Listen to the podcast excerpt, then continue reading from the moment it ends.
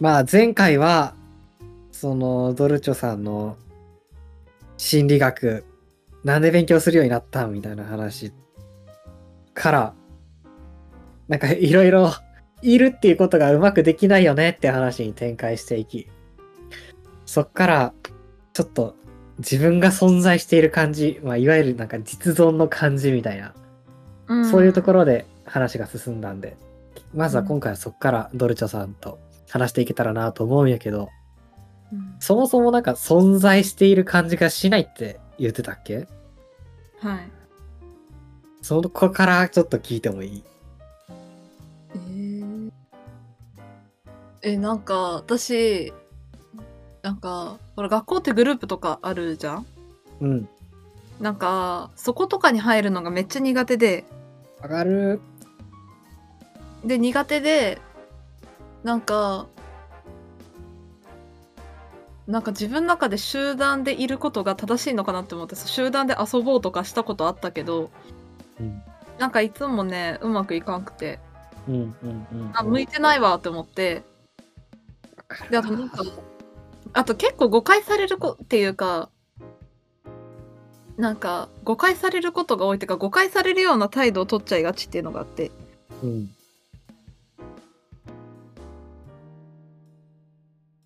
うーんなんか結構自分明るい感じで振る舞うことが多いけどうん。いやそんなことないし普通にわ、すごい明るく振る舞ってるように見えてたよ。特に高校の時とかは。うんえ意外と落ち着いてるというかうなんか、いやなんだろういやだから違うの分かったと思うよねまひるさんも多分うんうん。なんかどう違うんかは分かんないですけど自分でもうん。いや、うん、でも確かに、その、なんやろな。底抜けに明るい感じとか、うんすすなんていうのかな。根が明るい人っていうイメージが、その、高校の時とかは特にあって、うん多分周りもそう見てたんやと思う。うんで、なんかその、なんか、そのキャラクターとしてもう出来上がってたから、うんなんか、そのキャラクターの強さが、なんていうのかな、ある種コミュニティで一緒にいる、いることの難しさにもつながってたのかなってなんとなく思ったりしていて、うんでも今こうやって話してると、なんかそれもなんかメタ的に捉えてるというか、うんもあるし、なんか結構、そう、落ち着い、あの、僕の高校の時のイメージよりかは落ち着いてるなとは思う。こうやって話す時はね。うんうんうん。そういうイメージ。うんいや言語化がうます ぎる言語化がうますぎるということでいやなんかなんかね人前にいるとスイッチが入っちゃうんですよね、うん。うん。非常に良くない癖っていうかうん。まあそれは誤解されるなとは思うんですけどうん。うん。うん。うんあのみんなが思ってる数倍は暗いって思ってくれた方がねありがたい、本当になんかその感じと、そのコミュニティで遊ぶとかが難しい感じと、その自分の存在感っていうのは、どう関わってるうーん、なんか、え、 めっちゃむずいな。なんか、むまあ、ず一い個な一個していくと、うん。まずコミュニティでいるときは、え、なんか全然素で話してるときもあるけど、うん。うんなんか一個壁があるというか、ああ、はいはいはい。完全には心を開いてないよみたいな感じがあって。う。ん。なんか、なんか結構、ああ、そういうこと言っちゃうんだってシュッてなるときがある。うんうんうんうんうんうんうんあ、なんか私にだったら何言ってもいいと思ってるなとか、 うんうんうんうん思う思う、結構。そういうコミュニティにいるときはなんかなんていうかここが自分の居場所ではないなっていう感じを感じるみたいな感じかうん、だから、とりあえず場を円滑に進めようってみたいな。な。なるほどねなるほどねああすごいわかる。うん、そういう時ってさ全然なんかその手触り感というかみたいなものってないよなその生活いや、まあまあ、に。いや、まうあ、ん流れ作業っすよね。うんうんでそういうそれがさ、あの、前のエピソードの最後の方に言ってた、そのなんか存在してる感じみたいなのがそもそもあんまないって言ってたのは、そそういうこと。 そうでもそうやって流れ作業してる時も、なんかある程度自分のポリシーにはのっとってるっていうかうん。だから難しくて、うんなんか場盛り上がるし場との調和が取れてること自体普通にいいことじゃんうんうんうんだからあ別に自分がそのその自分の存在以上にそのみんなのなんていうか和というかなんていうかまとまりというかを追求するという姿勢は私のその理にはかなってるっていうかうん。うんうんうんうん。健全ではないかもしれないけど理にかなってるからなんかやめられないってわけじゃないけどまあやめられないのかなうんだから1対1で喋るときはだからこういうテンションになるしうん。結構いっぱい人がいたりとか周りに人がいたら多分もっとテンションが高くなるんだろうしって感じはすうるんうかんな、うんうんうんうん。なるほどね。なるほどね。でもなんかそういうコミュニティにはいることができるんや。できてるん一だ応とうん。できてるんだと思うけどいやでもそれ常にやられたらもう無理無理全然無理うんうんうんうん。よくそれが全部やっとやっていけなくなる。いや、もうよく一人の時間ないとダメなタイプっているじゃん。うん。言うじゃん。それ絶対私だから。あ、そう、そうかそうかそうか。うん。もう。なるほどね。ういん。やーなんかさ、うん。そうだね。だからせっかく人と喋ったりとか人と会ったりとかするんやったら、だから僕なんかはさ、本当にそういう機会が多くないから、うん。なんかね、そういう手触り感のない人間関係みたいなのをなるべく少なくしていきたいなとは思っているんやけどな。えそう。だから、えそうなったら、どうなるかって言ったら、あの、小学校、中学校の人間関係をほとんど捨てたりとかするんですよね。あー、なるほど、なるほど、なるほど。え逆になんかそこは、その、捨てなければ今でもつながりはあるってこ別に繋がろうとしたらいくらでも繋がれただろうけど、とうん。うん。まあ別に自分から積極的に連絡取りたいとも思わないし、うん。まあ、向こうもそんなに私のことを、なんか思い返した時に会いたいと思うような人じゃなかったから、うん。うん。場にいてくれる分にはいいけど、わざわざ会いに行くって人じゃないかなと思って。なるほどね。じゃあ逆に、逆にじゃないけど、全然違う質問で、うん。そのなんか、存在してる感じというか、手触り感というか、実存の感じみたいなのっていうのが、 うん。例えば感じられないっていう悩みみたいなのがあったりとかはするの。うん。まあでも常にあるからこそアイドル見てるんだと思う。ああ、なるほど。アイドル見てる時の自分は、なんかすごい、あ、存在してるなって思うし、えーえ、それはさ、アイドルに対してその自分を重ね合わせてる感じうんなんかそれもあるし、アイドルのパフォーマンスとか受け取って感動している自分が、あ、なんかこれ素の自分だなって思えるっていうか。ああ、なるほどね。なるほどね。うん。あ、じゃあそのなんか、ふれ、常になんかそういう不充足感みたいなのはあったりするんや。いや、あると思う。自分に満足できたことなんて全然ないし、正直。うん。なんか、結構、なんか今まで、いろいろ実績残してきた。実績ね、いろいろ残してうん。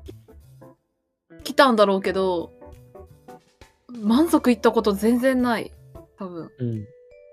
なんか、それこそ高校の部活ぐらい。うん。ああ、そうなんや。うん。でもなんかその話聞いてなんかすごい、ああ、なん、うまく言えへんけど、うん。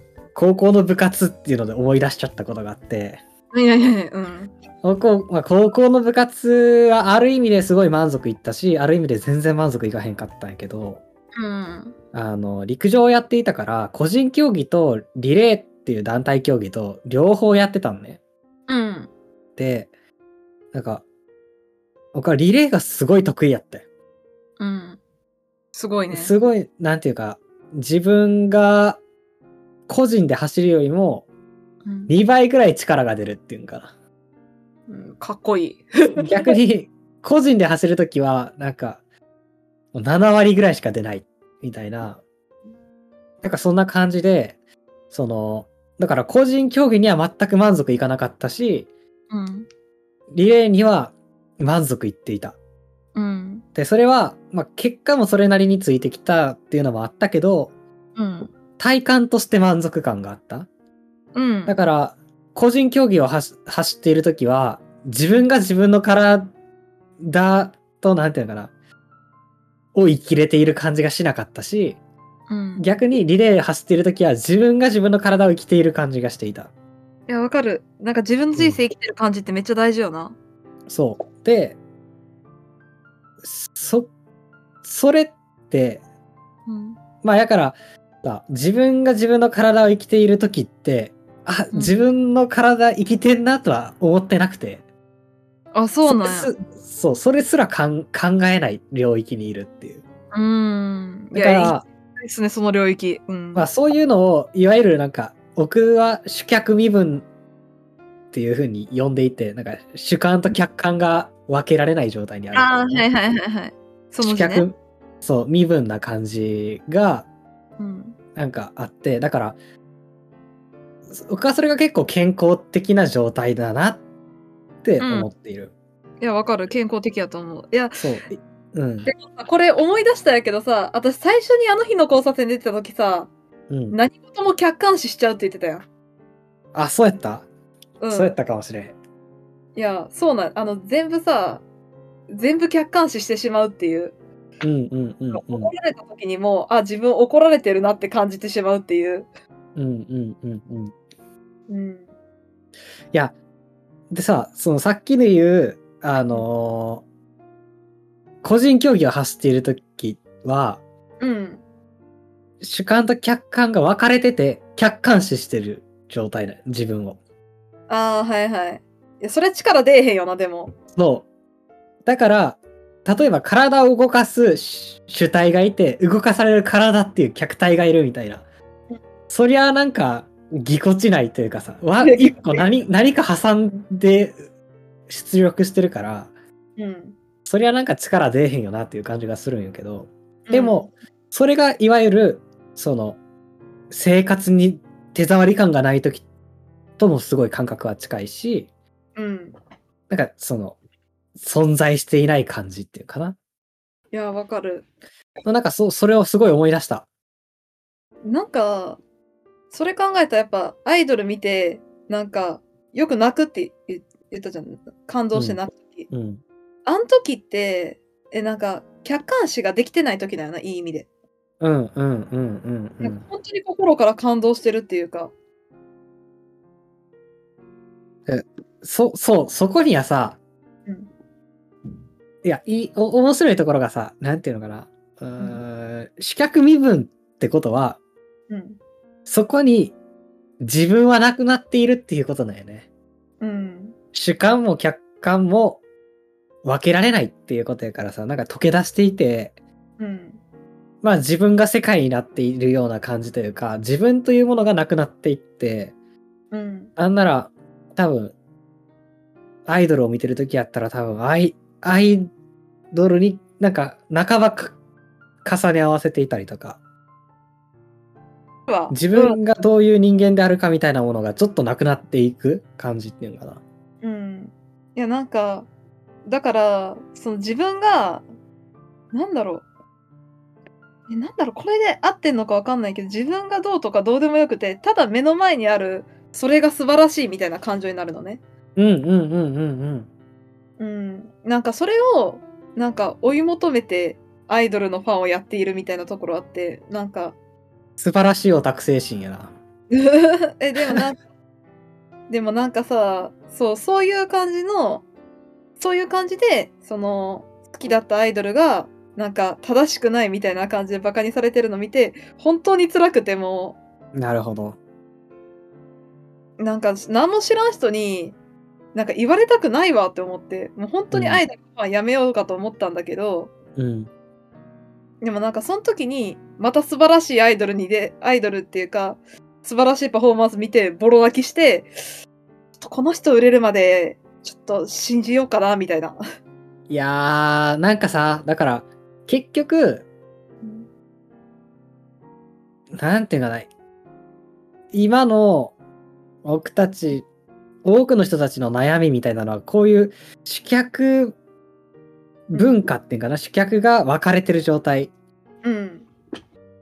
に居続けているっていうことに、いろいろなんかそういう、しんどさってのが、えーだからさ、うん、来てる気がすんのよね。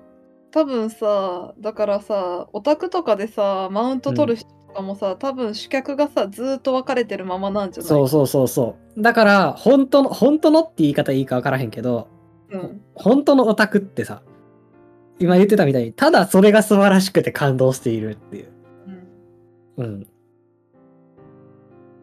それがそれが結構特殊能力になっていて今、うん全員が全員今すぐにそういうも自分にとってそういうものありますかって言われて思い浮かぶかって言ったらうんそれがあんまりないと多分、自分はさ、なんて言うんやろう。でもなんかよくピュアすぎるって言われるから、自分。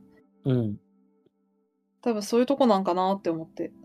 でもねそれはめちゃくちゃいいところやと僕は思うよなすごくありがとうございます、本当に。なんていうのかな、その、つまり興味の対象がさ、自分じゃないところにある。うん。それはすごい健康的なことやと思うのな。そうなんかなでも結局、うーん。でもなんていうか、でも結局それも、でも自分を知りたいにつながってる気がするけど。ああ、はいはいはいはい。うん、なんか、うん。その、さっき言ってた、その、ね、あの、学問の話もそうやけど、うんそいい言いそびれてたけど、その、その中にはあの自分を知りたいっていう感情もあって、うん。なんか自分自身は、きっとなんか、どっちかって言ったらきっと損する性格なんだろうけど、うん。なんで損するのかとか、どうしたら損しないように生きれるんだろうかとか、どうしたら損しないように立ち回れるだろうかとか、めっちゃ知りたいし、なるほど。それで自分にとって生きやすい環境が見つかれたら言うことないし、でもしそれで他人の役に立てたら言うこと、もっと言うことないし、うん。っていう気持ちかな。うんうんうんうんうんうん。いやー、そうね。そうね。自分を知りたい。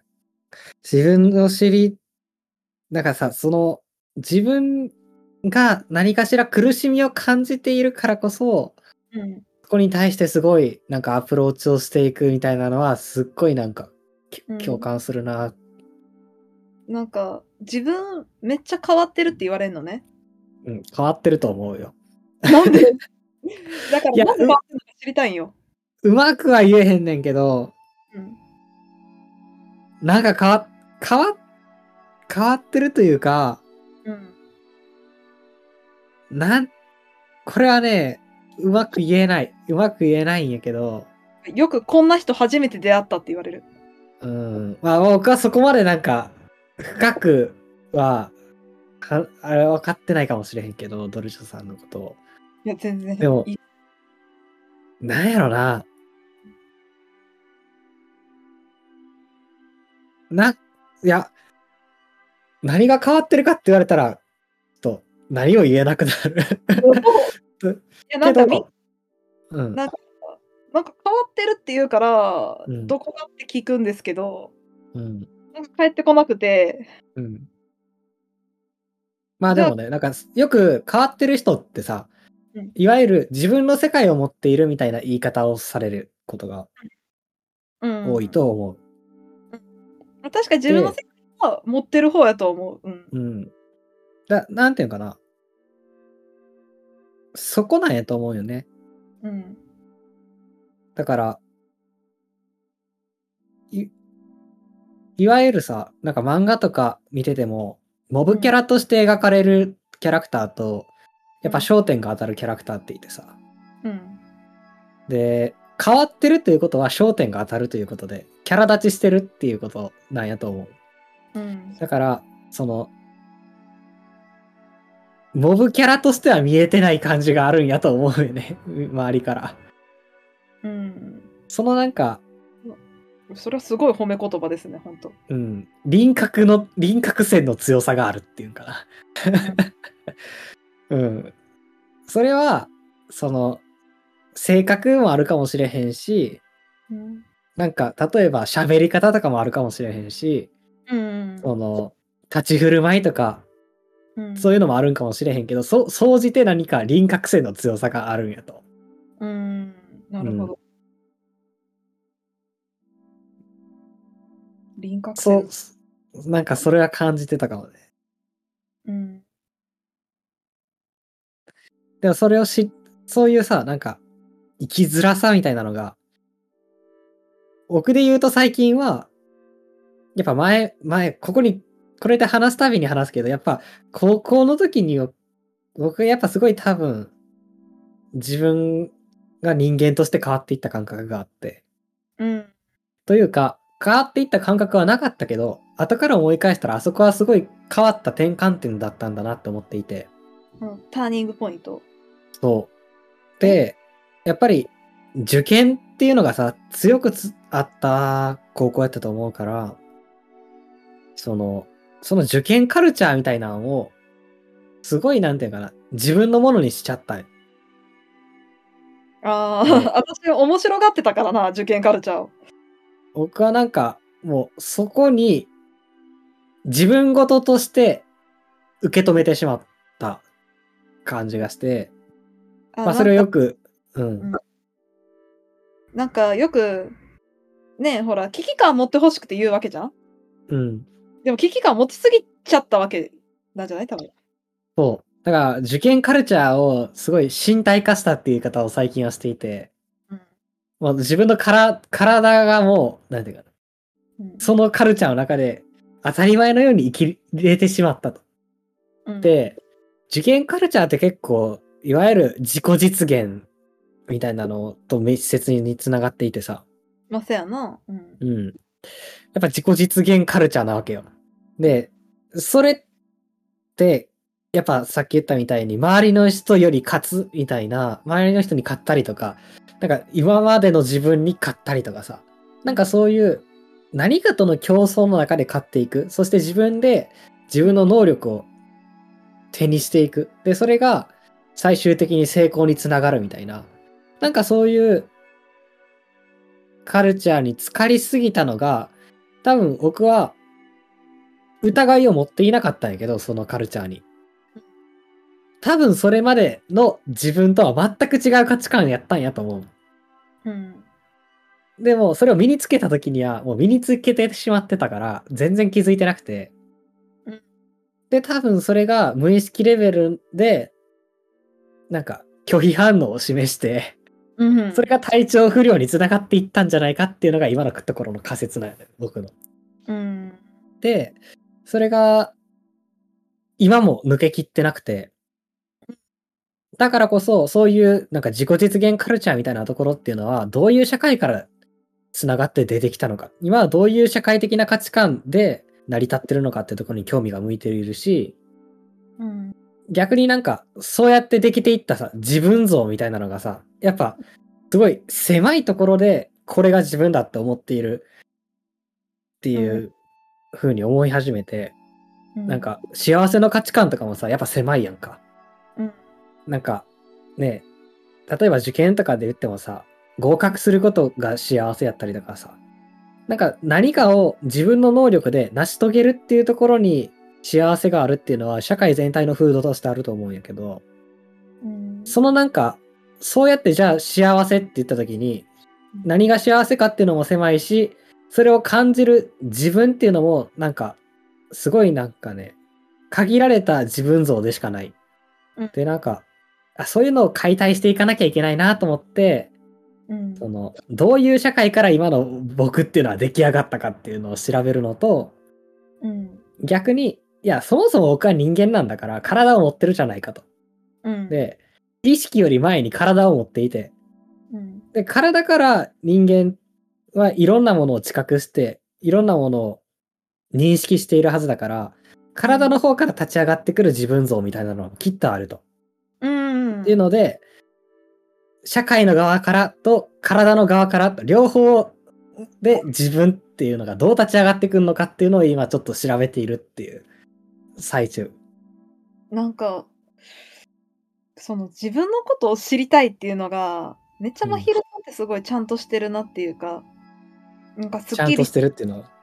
すっきりしてるっていうか、具体的に語れてるなっていうのにすごい思ってて。うんうん。それはね、一人でいすぎるからかな。そっかうん。一人でいすぎるからこそ、24時間自分に直面し続けてるからかもしれん。自分も結構ね、一人でいること多いんやけどね。うん。し、うーん。うん、一人でいること多いんやけどな。なんか、そやな。まあ自分はいつもどっか自分のこと客観視しちゃうところがあるからな。うんうん。だから客観視できない時間がすごい好きっていうのはあんねんけど。うんうんうんうん。まあだからこれすごい当たり前のことやけどさ、でも結局、一番は、能力を自分の実存とつなげちゃいけないっていうことやなってやっぱ思っていて。なんか、うん。能力と自分の実存をつなげてる例になるのかわかんないけど例えば自分はなんか例えば勉強ができるから価値があるんだみたいな感じを思思ったりとかしたらさうん。じゃあ勉強できない自分は価値がないんじゃん、うん みたいな できなくなったらおしまいになっちゃうからねうん。そう。そこで、でも能、能力って、んを、なんていうのかな。実存の景景気にするっていうのかな。してるのはさう、んその、すごい僕は頭の闘争やと思うんです。前回のエピソードの話で言うと。頭のやっぱりなんか、頭の中で誰かと競い合ってるからこそ、うんな、何かで、てか、やっぱ、うん何かで買ってるっていうのが必要で、何かで競い合っている、で、さらに買っているっていうのが、自分に生きてる実感を与えているっていうのは、うんやっぱ頭の中に過ぎない、頭の中での出来事に過ぎないって思っていて、もちろんそういう側面は必要なんやけど、それだけで生きていくことはやっぱ苦しい。で、特に、あのーやっぱさ、だから受験で自己実現カルチャーはすごい身体化しちゃってさ、で、自己実現カルチャーやからさ、能力がそのままその人の存在価値になっていっちゃうわけやんか、受験に疲れすぎたら。うんだからこんだけ苦しんでる人がいると思うんやけど。うんそうねだってでもさうん。なんか医学部受かんなかったら自殺するとか言う言う人いるじゃんそう。そう本当にいるからねううんん。だからそれってそういう価値観の中で、まあ僕は建築学科に入ったわけよね。うんすると、やっぱり自分が作ったものに対してうん評価されるわけよ。月に1回ぐらいのペースで、他者からうん。先生から評価されるわけよ。で、こういうところが甘いとか、こういうところがもっとうまくできたらいいのにとか、基本的に褒められることってなくて、指摘だけされるんやけど、だよねなんか、それを、能力を自分の実存につなげてたら、それを自分の評価として受け取っちゃう。自分の人間としての評価としそうて。そうそうそう。うん。いや、なんかさ、前見たわ。なんか、ツイッターで割とバズってるツイートだったのがさ、うん。うん。今の現代人はダブルチェックを嫌うみたいな。ダブルチェック。うん。なんか最後に上司に確認してもらうのを嫌うみたいな。ええうんうんうんうん。れはなんでかって言ったら、その注意されるのが嫌だからみたいな。うんうんうんうんうん。だから、その注意し、だからもし、なんかうまくいった時には、その、大丈夫だよみたいな感じで声をかけるようにしたら、なんかダブルチェックをみんなが率先して申し込んでくれるようになったみたいな。うんうんうんうんうんうん。いて、なんか、そうなんやな。だから、成成果とか能力をうん、そのまま自分につなげちゃう。うん。で、それじゃメンタルが持たないってことに2年の前期ぐらいに気づいて、うん。あ、こりゃダメだと思って。うん。で、そこで僕は初めてメンタルヘルスについてうん。考えていったと。 うん。えメンタルヘルスについて考えたから聞きましたよ、私ちゃんと。あ、ほんまに。だから多分そこで聞いてくれてたエピソードで多分話していると思うんやけど、うん。あの、それまでは、なんかメンタルヘルス、メンタルヘルスって言うけど、なんでメンタルヘルスが社会問題なのかすら理解できひんかった、僕は。マジか。 やばいと思わへん、これって。いや、もうびっくりした。いや、なんか、うん。自分の周りには結構、うん。そのメンタルヘルスで悩んでる子がいたから、うん。悩んでる子だって当事者の人がいたりとかしてるから、じ身の回りには、自分の身の回りに。うん。だからびっくりした。うん。っていうか、なんか、いや、僕も、だってさ、じ自分だって高校、出席日数が足りなくて卒業できないかもしれないぐらいうん、病んでたいのにもかかわらず、うんと、と言う言ってしまえば当事者やんか。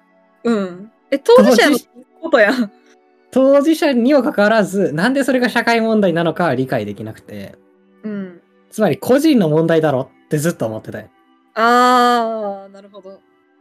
だから、なんで、なんか、病んでる人が多いことをなんで社会が考えなあかんねやって、僕は本気で思っていて、あー、そう、病んでる人は病んでる人やろ、みたいな。そう、し、病んでる僕は僕が悪いってずっと思っていた。うん。でも、そもそもその考え方自体が、メンタルヘルスの原因になっているといいうやか、メンタルヘルスを損ねる原因になってるというかいさや、、それはほんまにそうん。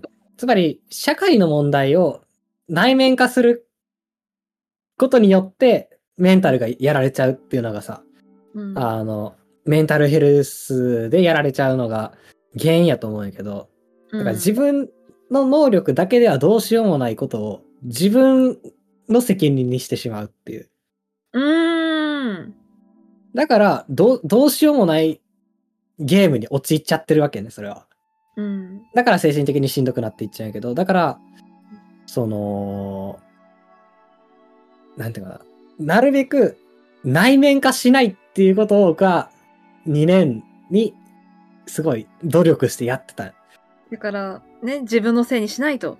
簡単に言ったら自分のせいにもしなかったり、その、成績、成績というか、自分が作ったものへの評価はうん、自分への評価ではないっていう。うん。いや、めっち自分ゃの、作ったものへの評価なんだ。自分の能力への評価であって、人格への評価ではないっていうのいや、もうをめっ、ちゃ大事な心構え。でも、ういん、や意それ識は、できない、それ。うめちゃくちゃ、なんていうのかな、めちゃくちゃ傷つくからこそ、頑張ってそうやって、なんか、傷をさ、うんあの、傷薬塗ってあげて、いや、めで、っまちゃた、傷ついて、頑張って塗ってあげてっていうのを、もう繰り返し繰り返しやり続けたって感じがする。偉すぎる、本当にもう、もう、もう涙が出るような努力や ね。しそうだと思あの、作ってる時もそうよ。基本的に評価されへんから、う。うん。僕、なんかもう、ダウナーな気分なわけね、作ってる時を。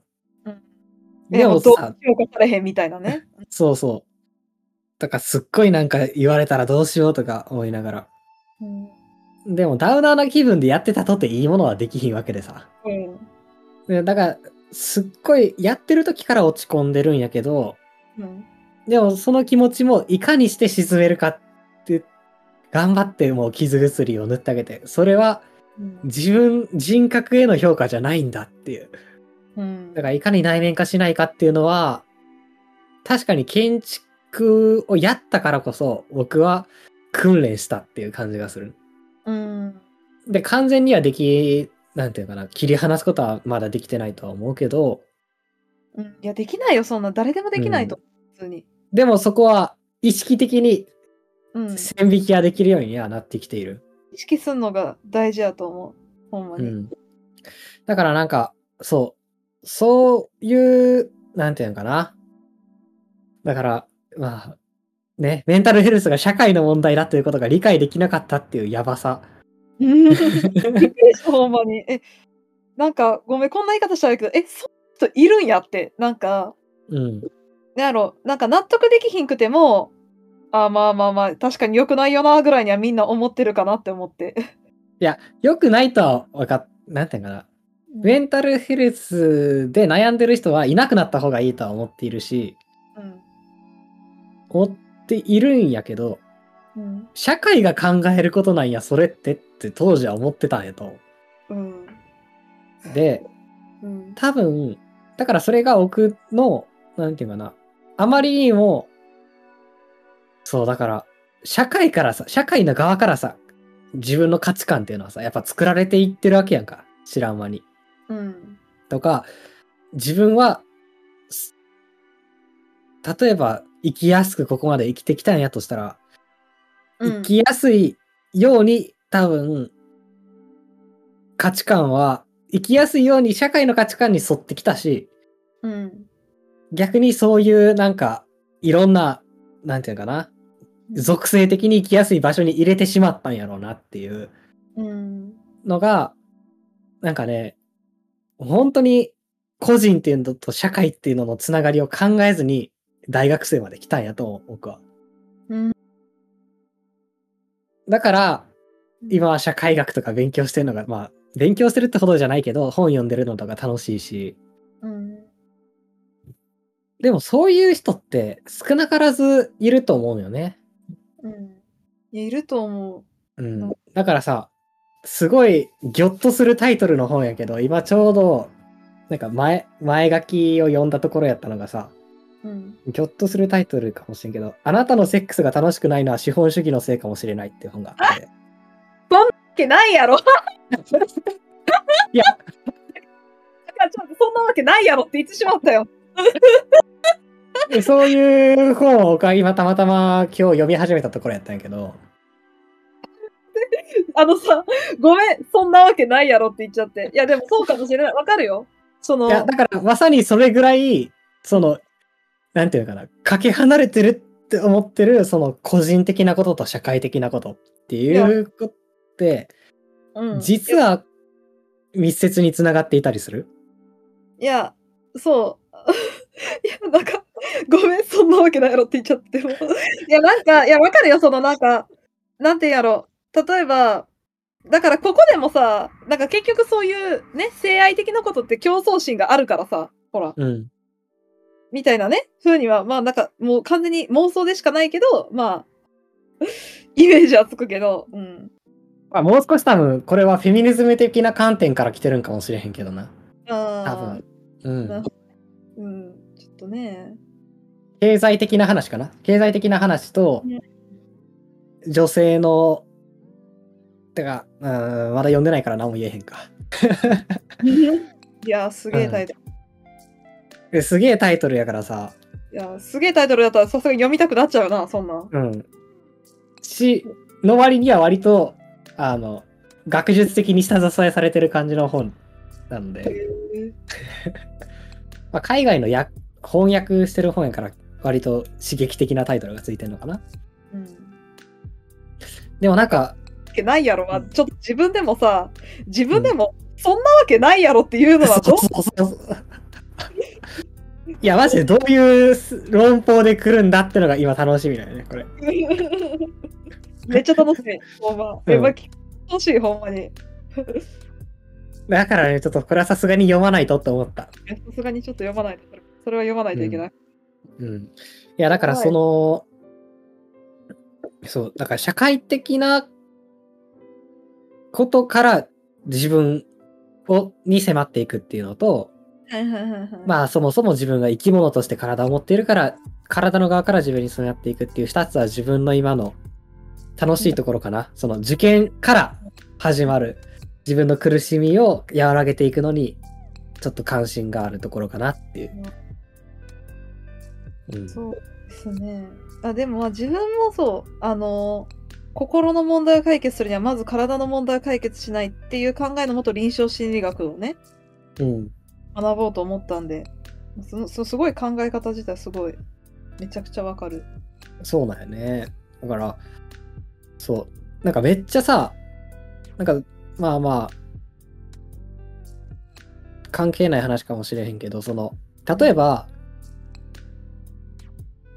体、体に関して僕はそそこまで考えてこなかったよな、これまでうん。ないけど、だから、頭だけで生きてきた、特にこの2年ぐらい、頭だけで生きちゃったんやけど、うん、なんていうかな。体がさ、やっぱり自分のいろんな知覚、認知をさ、支えているわけでさ。いや、そうなんよ。ほんまに、ほんまにそうなんよ。ね。でさ、僕がたまたま読んだ、えーっと、なんていう本やったかな。えっと、最近面白い本を読んで、うんそうだ。えっと、J.J. ギブソンの継承っていうシリーズがありまして、えっと、はい。正式名称が知の生態学の冒険 J.J. ギブソンの継承かな。めっちゃおもろそう。知の生態学の継承。めっちゃおもろいやん。絶そう対。知の生態学の冒険 J.J. ギブソンの継承というものがあって、はいはいその9冊ぐらいシリーズが出てるのかな うんすごい出ているんやけど、その中の1冊、えっ、と、あ、こ自れ己読んとだうん。自己と他者身体性のパースペクティブからっていう本を僕は読んだんよ。うん、いやめっちゃ読みたい、これ。で読、もう。うん。ちなみに今2冊目シリーズの中で2冊目を読んでいて「間合い」っていう本を読んでいるんやけどうん。 「間合い生態学的現象学の探求」っていう本を読んでいるんやけどまあとにかくこのシリーズまあ2冊しか読んでないけど面白くていや、絶対おもろいよ、これ。そ絶対おもろい。の多分、これ、蛍光ペンとか持たないと無理なタイプだな。 うんいやマジで難しいけど超もうパンチラインの連続みたいないやだと思う。いや、なんか。感じでいや読み解けたらめっちゃおもろいと思う、これ。えっとね、特に僕が読んだ、読んだ本と読んでいる本2冊は、うん。えーっと、なんて言うんだかな。生態学的現象学っていうのに、割と多分、話は近くて、うん。まあ、そもそもね、この知の生態学の冒険、J.J. ギブソンの継承っていうのはどういうシリーズかっていうと、うん。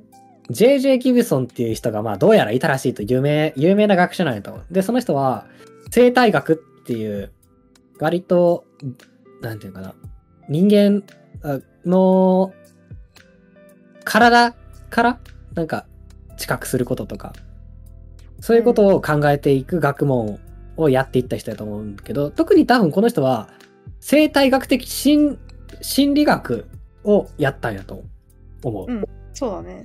知覚心理学、結構基礎心理学で、まあ、簡単に言ったら、うん。ものがどう見えるかとか。そうそうそうそうそうそう。まあそういうところからアフォーダンスとか多分話は出てくるんやと思うけあど。やりましたよ。うん。え、ちなみにギブソンって名前出てきたギブソン覚えて多分ね、絶覚えて対ない。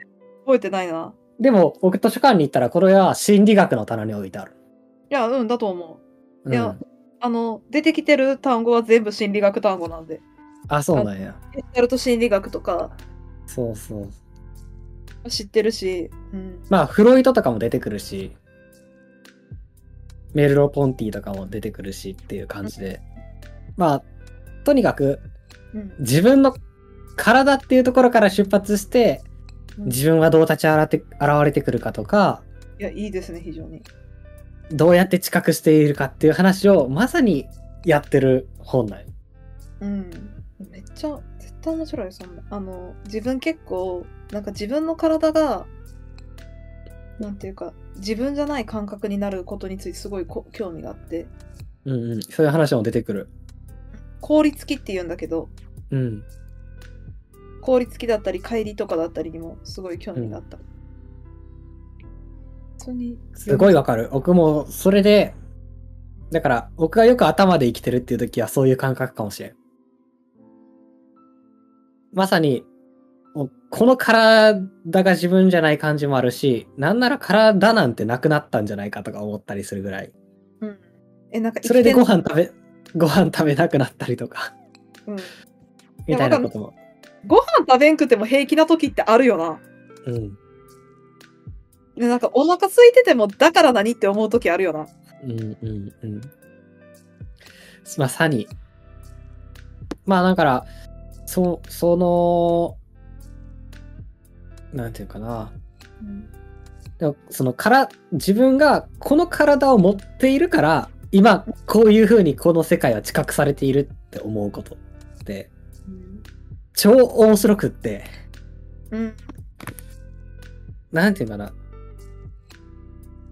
もちろん世界っていうのは、すでにあって、僕たちはそれぞれ自分たちの仕方で知覚しているっていう、僕はそう思っているんやけど、うん。ぶわちゃんと物質として世界はそもそもあると。うん。で、思っているんやけど、でもなんか、同じ世界でも知覚のされ方が違う、知覚の仕方が違うみたいなのって、せやなめ。っちゃおもろいんよな。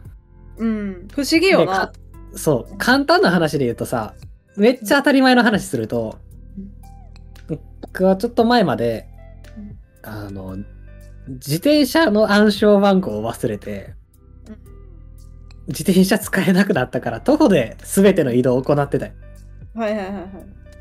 するとなんか近くの駅までだいたい20分ぐらいやな歩いて20分ぐらいやなとうん。でその感覚で、まあ、移動しているわけねうん。すると、歩いて20分っていう距離感で、その駅とか、その周りのお店とか街とかをうん捉えているわけよ。うん。けど、自転車乗ったらさ、まあ10分ぐらいで行けるわけ、行けるようになる。るわけよ。うん。すると、その街とか駅とかは、自転車で10分っていう距離感で生活するようになるわけよ。うん。でもそれってさ、自転車乗ったから移動すんのが速くなったとか、距離感が近くなったみたいなのって、すっごい当たり前の話やんか。うん。そら歩いてるより自転車乗った方が時間かからずに済むだろうよって話なんやけど、いやでもなんかで理も屈されないもんあるよな。そう。でも、なんていうのかな。20分で行ってたところが10分で行けるようになったっていうこと以上に、僕は。は心理的に駅に近づいているしうん。心理的にその街に近づいているうん。だからただ自分の体の能力が変わっただけで世界の知覚の仕方も変わっているっていうのは実感としてあって、うんまあそういうなんていうのかな運動学習によって世界の知覚を変えていくっていうのから始まるのがまあ自己と他者身体性のパースペクティブからっていう本だよね今言ったシリーズの一冊僕はこれがすごい面白いことだなと思っているっていう